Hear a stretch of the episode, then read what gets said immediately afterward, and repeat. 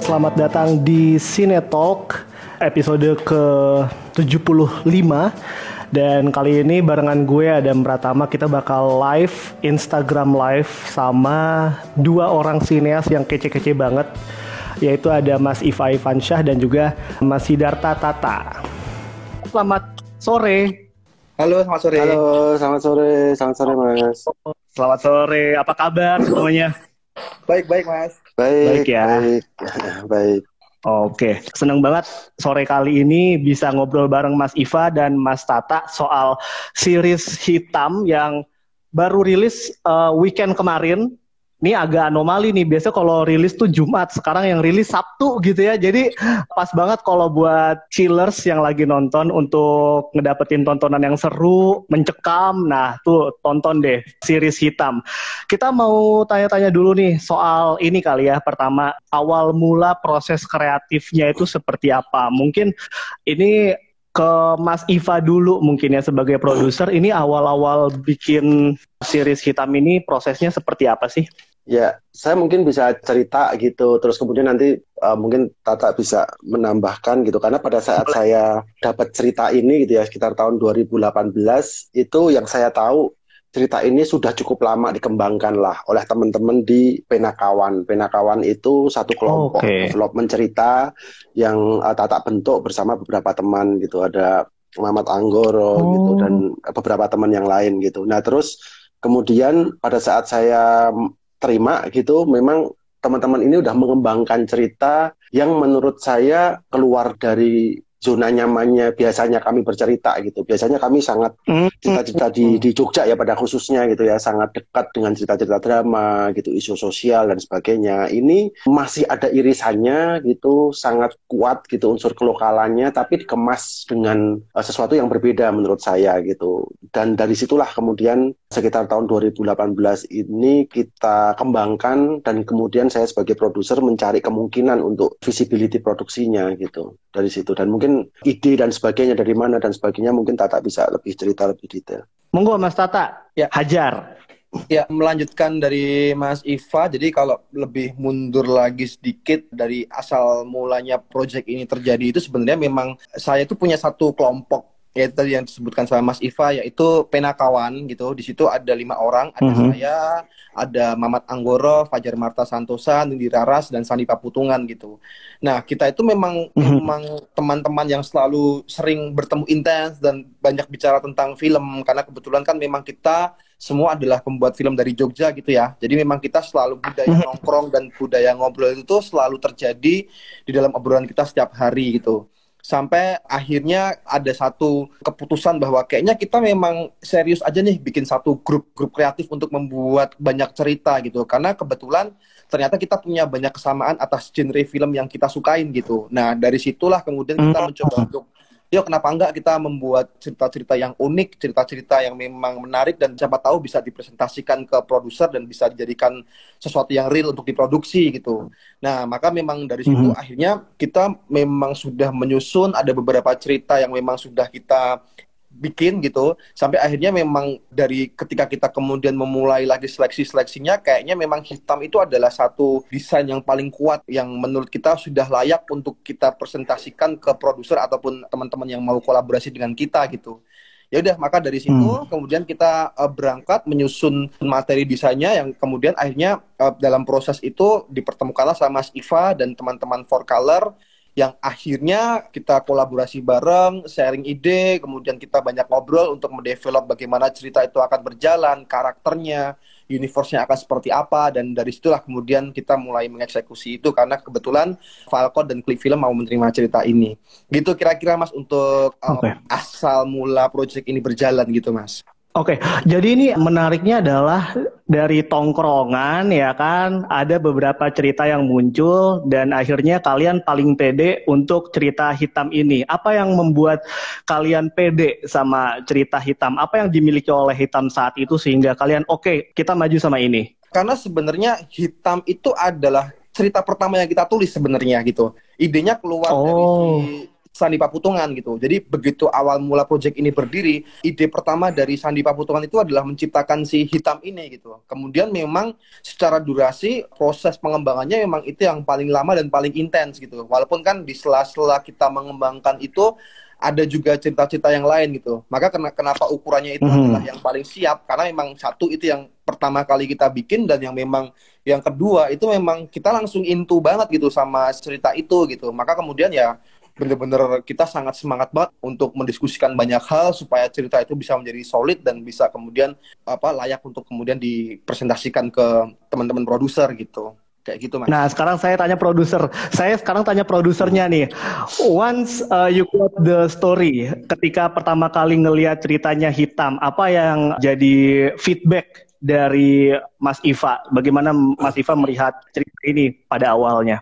Waktu itu prinsip saya cuman cuman satu sih bahwa project ini harus dieksekusi selokal mungkin gitu, segrounded mungkin. Hmm ini menarik nih. Cerita yang harus di nggak boleh dipoles lagi lebih wangi, dikemas lagi lebih eh, ini nggak boleh. Ini ini project yang harus dieksekusi serau mungkin. Kasar bukan dalam artian negatif ya, tapi semembumi mungkin, serau mungkin gitu. Dan rasanya konsep seperti itu jarang sekali gitu kita dapat privilege-nya kalau kita tidak mendapatkan unsur-unsur semua elemennya itu yang sevisi gitu. Jadi bisa dibilang kalau cerita seperti ini tapi kemasannya apa ya tidak selokal itu gitu dan sebagainya mungkin mm-hmm. menurut saya tidak akan menjadi pengalaman yang baru gitu dan goal saya itu kan sebenarnya bukan hanya secara cerita hitamnya gitu tapi ada secara production vision saya itu visi produksi saya sebenarnya hitam plus orang-orang yang ada di balik hitam ini gitu ini yang harus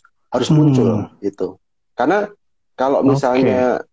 Maksudnya cerita-cerita seperti ini bisa menjadi cerita yang biasa gitu. Kalau memang itu dibuat dengan sangat proper dengan apa segala macam gitu, tidak mencuri perhatian gitulah istilahnya ya. Menurut saya itu mm -hmm. sih. Mhm. Jadi pertama ceritanya sudah menarik, dikemas dengan menarik, tapi yang paling penting memang ini harus dipresentasikan dengan sejujur mungkin gitu. Itu yang menjadi tontonan ini sangat fresh ya menurut saya. Gitu. Mm-hmm.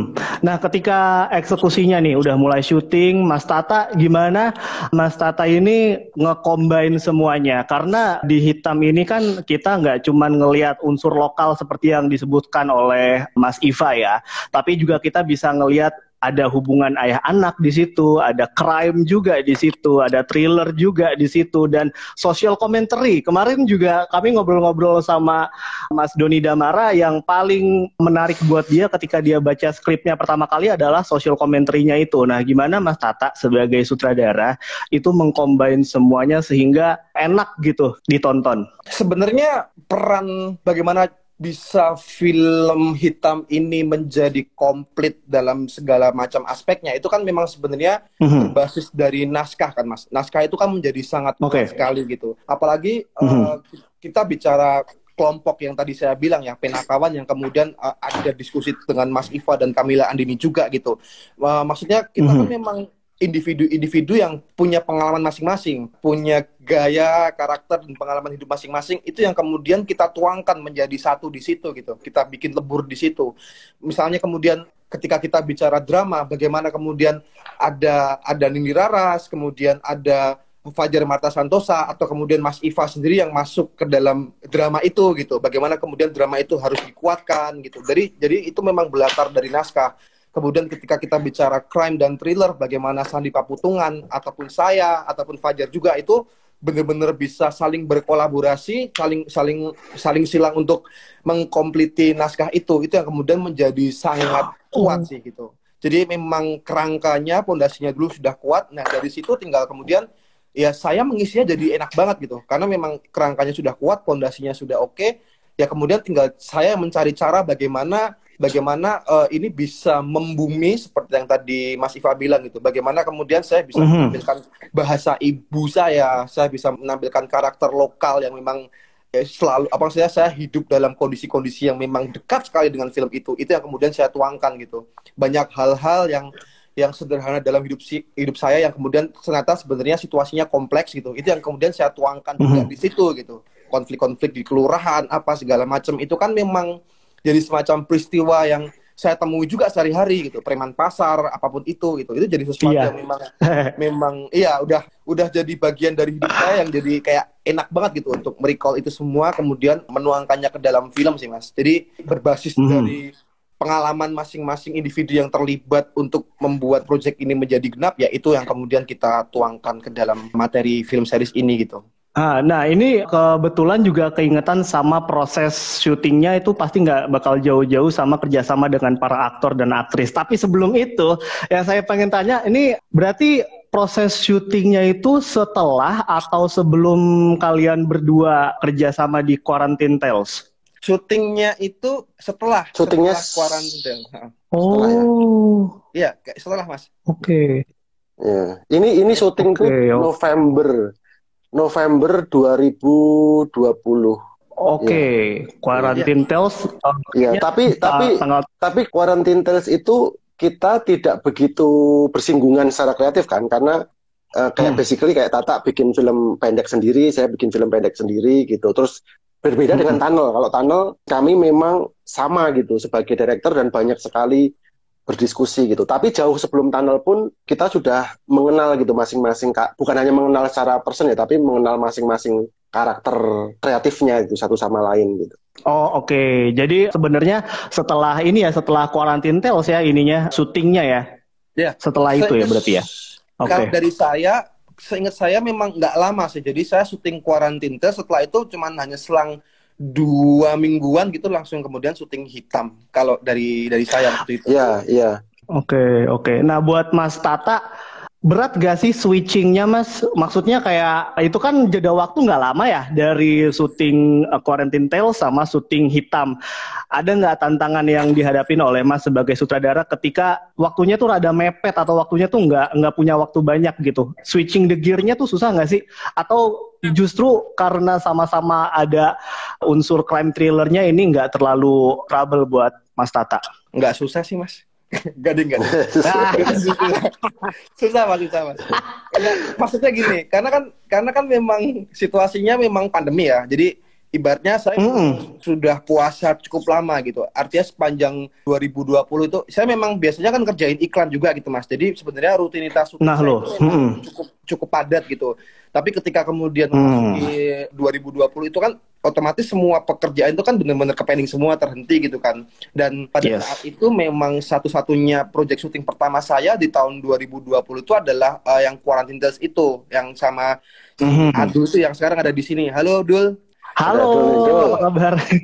Nah, habis itu setelah itu kan itu justru yang bagi saya menyenangkan sih karena satu di dalam project quarantine test itu saya justru melatih melatih kembali maksudnya mencoba Hmm. untuk menajamkan ulang nih adaptasi dengan proses syuting lagi nih kayak gimana gitu. Jadi ya, Oh, ya bisa membaca ruangan, berlatih bagaimana membuat sesuatu lagi yang butuh tensi, butuh membangun membangun suspennya gitu-gitu itu itu justru malah ah, uh, Quarantine Tales The Protocol itu jadi media saya untuk kembali menajamkan cara berpikir saya dan juga sekaligus untuk latihan yang ternyata hasilnya itu juga menarik juga gitu untuk film itu gitu. Maka kemudian justru itu adalah entry point saya untuk wah jadi ketika masuk ke hitam itu jadi lebih memudahkan saya lah karena oke saya sudah kembali terbentuk Mhm. dan memang jangka waktunya tidak terlalu lama jadi jadi enak banget gitu ketika masuk ke hitam gitu. Sudah ada pemanasannya di Quarantine Tales soalnya. Jadi lebih, lebih Iya, iya, iya. kemudian ini sih lebih menyenangkan aja, lebih bersyukur aja gitu karena ada si project Quarantine Tales itu juga, Mas. Gitu. mhm, mhm. Oke, kalau dari Mas Iva sendiri, gimana Mas Iva kan juga sebagai seorang sutradara ya, gimana environment itu bisa ngebantu seorang sineas dalam beradaptasi kalau misalkan tadi Mas Tata cerita ke kita dalam sebuah proses produksi film gitu Mas. Apalagi di hitam ini kan environmentnya itu cukup menantang ya di desa gitu. Kemarin juga Sarah cerita-cerita waktu syutingnya banyak rakyatnya di sana warga desa di sana belum tahu ada covid ya kan. Jadi kalau dari Mas Iva sendiri gimana ngelihat tantangan ini bagi seorang sutradara? Iya, ya itu benar sekali gitu. Tapi yang juga mungkin perlu diketahui gitu bahwa sebenarnya di hitam ini environmentnya gitu itu tuh justru default kami gitu. Saya Tata itu Hmm. tumbuh di Jogja, berproses di Jogja. Jadi sebenarnya mengetahui gitu setiap detail apa yang kita syuting juga di zona nyaman kita gitu. Jadi Hmm. sistem syuting, partner-partner syuting kita gitu, terus kemudian bahkan juga cerita gitu. Nah, satu-satunya yang kemudian kita mencoba untuk mengcombine ya secara genre-nya gitu. Kita coba kemas gitu. Gimana mungkin nggak sih gitu bentuk-bentuk seperti ini kita tarik gitu ke tanah kita gitu. Tapi istilahnya kita bermain dengan pupuk tanaman dan jenis-jenis baru gitu, tapi tanahnya itu kita sangat menguasai sekali gitu. Itu yang mungkin kita tetap merasa sangat dekat dan sangat nyaman sekali gitu melakukannya gitu. Jadi kayak sedikit sekali gitu kita mengalami kayak penyesuaian dengan tim, dengan lokasi dan sebagainya. Karena ini kayak tim yang memang tim default yang biasa kita jalani gitu. Oke, ini kalau kata salah satu pelatih sepak bola terkemuka Carlo Ancelotti, don't change the winning team. Wah, ini berasa banget kayaknya ya di sini. Nah, kalau ngomongin soal kerjasama dengan aktor dan aktrisnya nih, yang tadi saya ingin tanyakan. Di sini salah satu yang paling menyita perhatian adalah Sarah Fajira. Dia juga setelah sukses lewat latih di musik, sekarang dia ke acting. Nah, bagaimana kalian berdua melihat proses Sarah di film ini dalam berakting, apalagi dia beradu aktingnya dengan Doni Damara. Silakan, monggo siapa duluan? Kalau saya sih Sarah itu keren banget ya. Maksudnya dia itu bener-bener tercipta sebagai seorang artis sih menurut saya. Karena dalam ini kan jadi kayak semacam film keduanya dia kalau nggak salah ya. Maksudnya ketika dia bergabung di project ini, lalu kemudian ngobrol-ngobrol sama saya kan sebelumnya dia sempat ada satu syuting lagi gitu. Yang mana memang Hmm. memang jadi masih ukuran jam terbangnya juga memang masih pendek banget sebenarnya kan gitu. Nah, cuman kan ketika kemudian Betul. kita banyak ngobrol sama dia, banyak diskusi, bicara tentang karakter gitu. Dan ya artinya Sarah juga punya interpretasi sendiri terhadap karakternya gitu.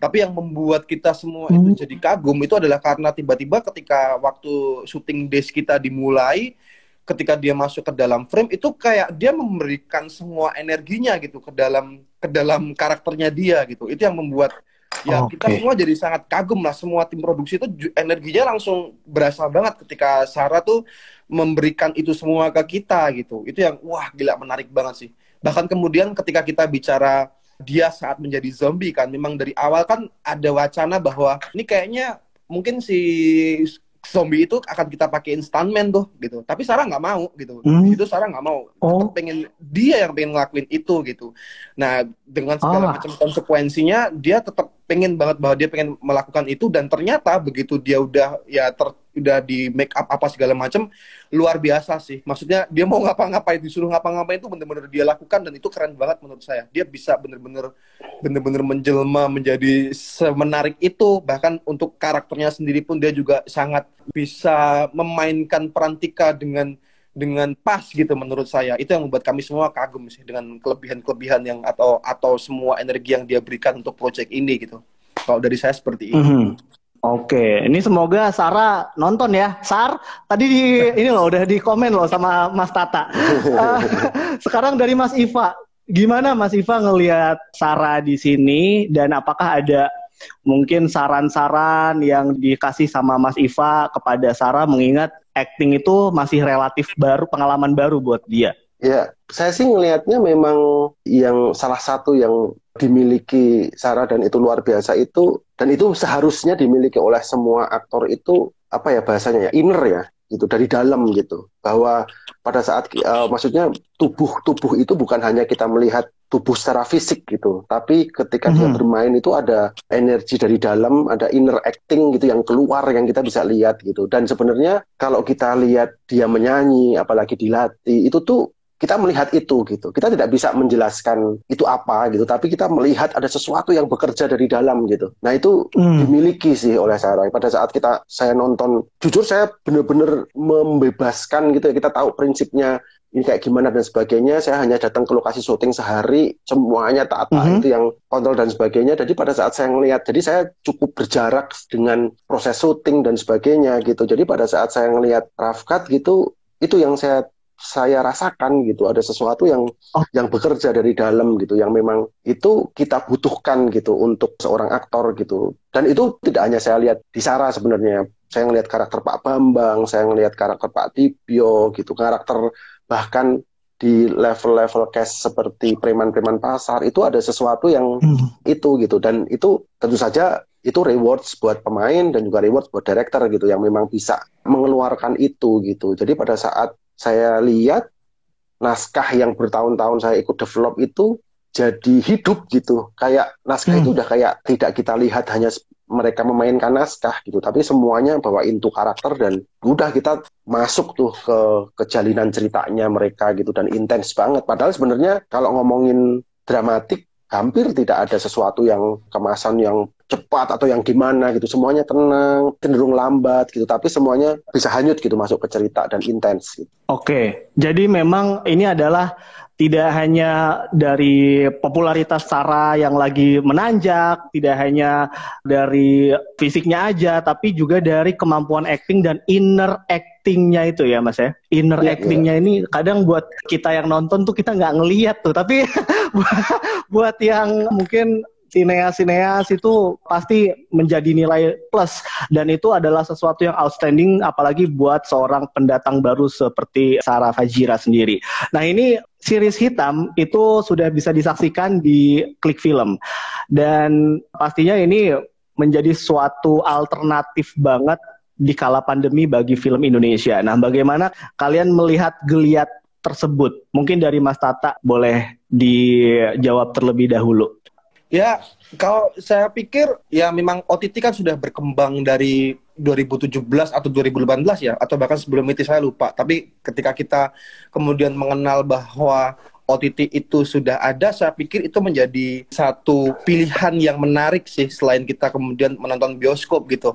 Apalagi kemudian ketika pandemi itu kan bioskop benar-benar tiarap gitu dan kemudian OTT yang naik gitu. Jadi mungkin bagi saya ada ragam yang lebih daripada sekedar film gitu di situ karena ya itu kemudian series itu kemudian muncul bagaimana kemudian ada value-value yang lebih dari sekedar series yang mungkin persepsinya dulu adalah sinetron gitu. Nah, terus kemudian berbagai macam genre keluar dengan genre-genre yang lebih berani dengan tema-tema yang lebih beragam itu menurut saya menjadi ruang yang memang menarik bagi para filmmaker gitu. Jadi itu yang kemudian salah satunya bagi kita tadi yang saya sebutkan tim Penakawan itu justru tertrigger karena kemudian OTT masuk banyak ragam cerita yang lebih seru, lebih menantang dan lebih berani dan itu jadi menjadi salah satu hal yang memotivasi kita untuk kayaknya kita bisa nih untuk membuat sesuatu sesuatu yang seperti yang ada di dalam si film-film series yang ada di OTT itu sih mas walaupun kemudian bukan kemudian mengecilkan bioskop gitu karena bagi bagi hmm. saya memang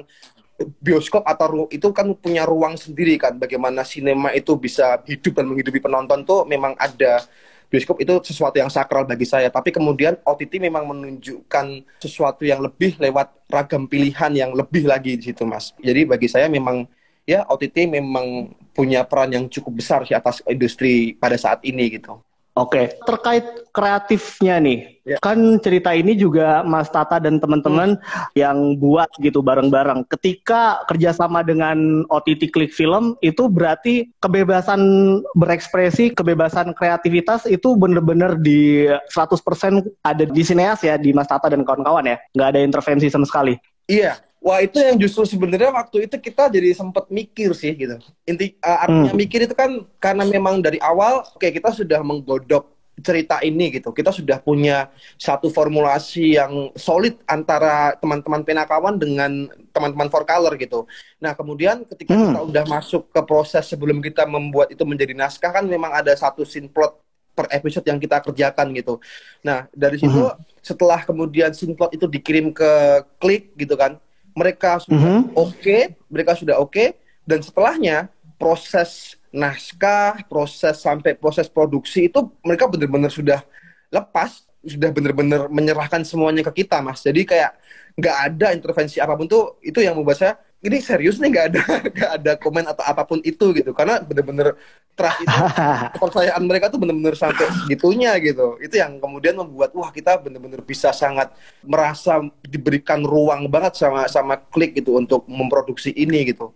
Itu itu, itu yang saya rasakan sih waktu proses itu gitu. Jadi kalau bicara tentang intervensi apa pun saya pikir nggak ada intervensi apa pun sih dari klik ataupun Falcon gitu jadi benar-benar kolaborasinya benar-benar intens banget dari kami dengan Four Color tuh benar-benar yang kita justru dari situ tuh yang benar-benar kerja keras berdiskusi tentang banyak hal seputar film ini gitu. Oke, jadi memang secara kreatif ini benar-benar nggak ada intervensi baik dari klik filmnya sendiri itu juga ya Mas Tata ya. Nah untuk ya. Mas ya. Iva, Nah, Mas Iva, ini kan series hitam bekerja sama dengan OTT, rilis di OTT juga. Tadi udah ditanya soal geliat perkembangan OTT dalam masa pandemi untuk film Indonesia seperti apa.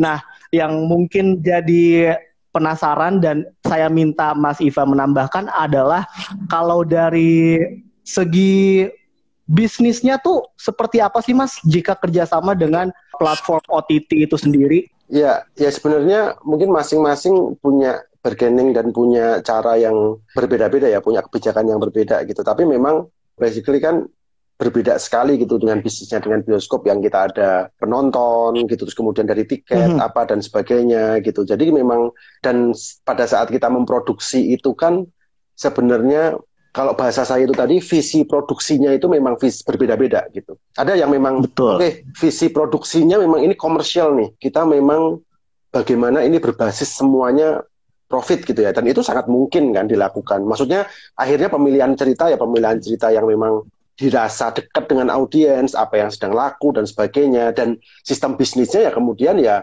bagaimana ini bisa terjual dengan harga yang setinggi mungkin dan ya tanpa dihubungkan dengan biaya produksi itu kan? Sebenarnya kan itu kalau ngomongin sistem komersial gitu. Tapi begitu hitam ini dari awal saya bilang ke teman-teman bahwa ini secara cerita ini eksperimen gitu. Secara produksi ini saya bisa bilang ini eksperimen gitu. Jadi yuk gimana caranya ini memang bisa diproduksi dengan bahasa saya serau mungkin itu tadi gitu.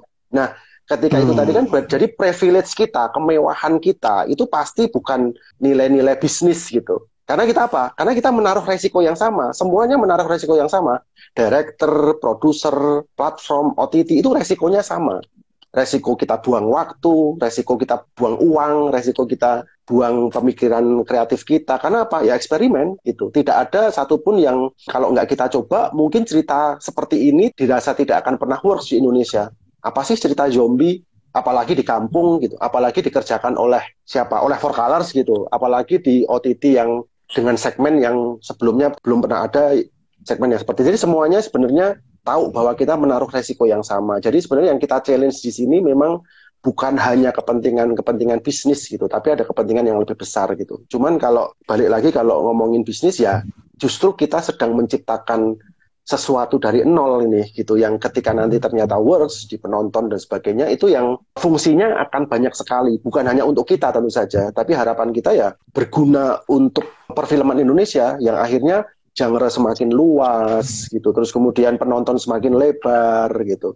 Bentuk-bentuk film semakin beragam gitu. Seperti itu sih kalau secara visi produksi ya di hitamnya. Oke. Oke, jelas nih, jelas. Berarti memang ini adalah sebuah peluang baru justru ya bagi industri perfilman Indonesia baik itu secara kreatif maupun secara bisnis gitu dan film hitam ini mencoba untuk menjadi hal tersebut gitu ya mencoba sesuatu yang baru dengan kreativitas yang ada dan unsur kelokalan yang ada. Sebelum kita menutup perjumpaan pada sore hari ini, mungkin ada yang mau disampaikan terakhir nih dari Mas Iva dan Mas Tata terkait film hitam. Monggo, silakan.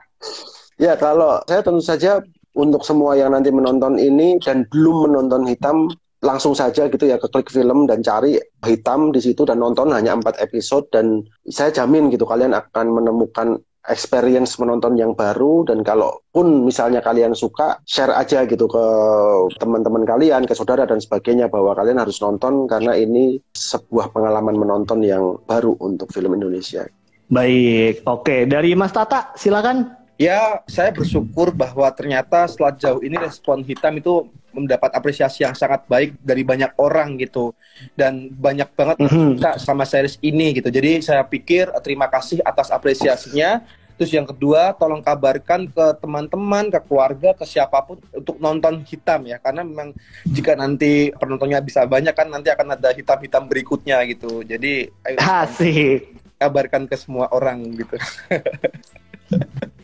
Oke, nah makanya jangan lupa nonton series hitam. Sekarang udah bisa ditonton di Klik Film. Dan thank you banget buat Mas Tata dan juga Mas Iva yang udah menyempatkan diri untuk ngobrol-ngobrol bareng di Sinetok pada sore hari ini. Thank you ya Mas ya.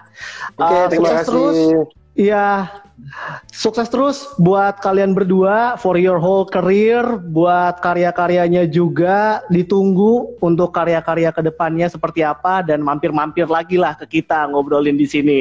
Stay safe, healthy and happy ya Mas. Oke, terima kasih, Bro. Terima kasih. Terima kasih, terima kasih. Ya, bye-bye, thank you. Oke, itu tadi ngobrol-ngobrol kita barengan sama sutradara dan juga produser dari series Hitam, yaitu Mas Iva Isfansyah dan juga Mas Sidarta Tata. Nah, mereka cerita banyak hal, mulai dari proses kreatif, seperti apa, dari ceritanya ternyata dibikin sama Mas Tata dan teman-teman tongkrongannya dia. Habis itu mereka kasih ke Four Colors dan kemudian kerjasama dengan OTT Klik Film di mana ini menjadi sesuatu yang baru, sesuatu yang bisa dicoba untuk sineas Indonesia dalam berkarya. Karena di situ ada kebebasan baik dalam hal kreatif maupun dalam hal bisnis. Dan jangan lupa tonton sekali lagi series hitam di OTT Klik Film. Sudah bisa ditonton dengan mudah. Dan jangan lupa juga share seperti apa seriesnya menurut kalian. Suka atau enggak sama seriesnya? Seperti apa aktingnya Sarah Fajira atau gimana ya terserah dah tapi jangan lupa pokoknya kasih feedback demi kebaikan dan juga demi perkembangan film dan series Indonesia. Thank you banget buat yang udah nonton dari beberapa menit ke belakang dan kita ketemu lagi di episode Cinetalk berikutnya. Bye bye.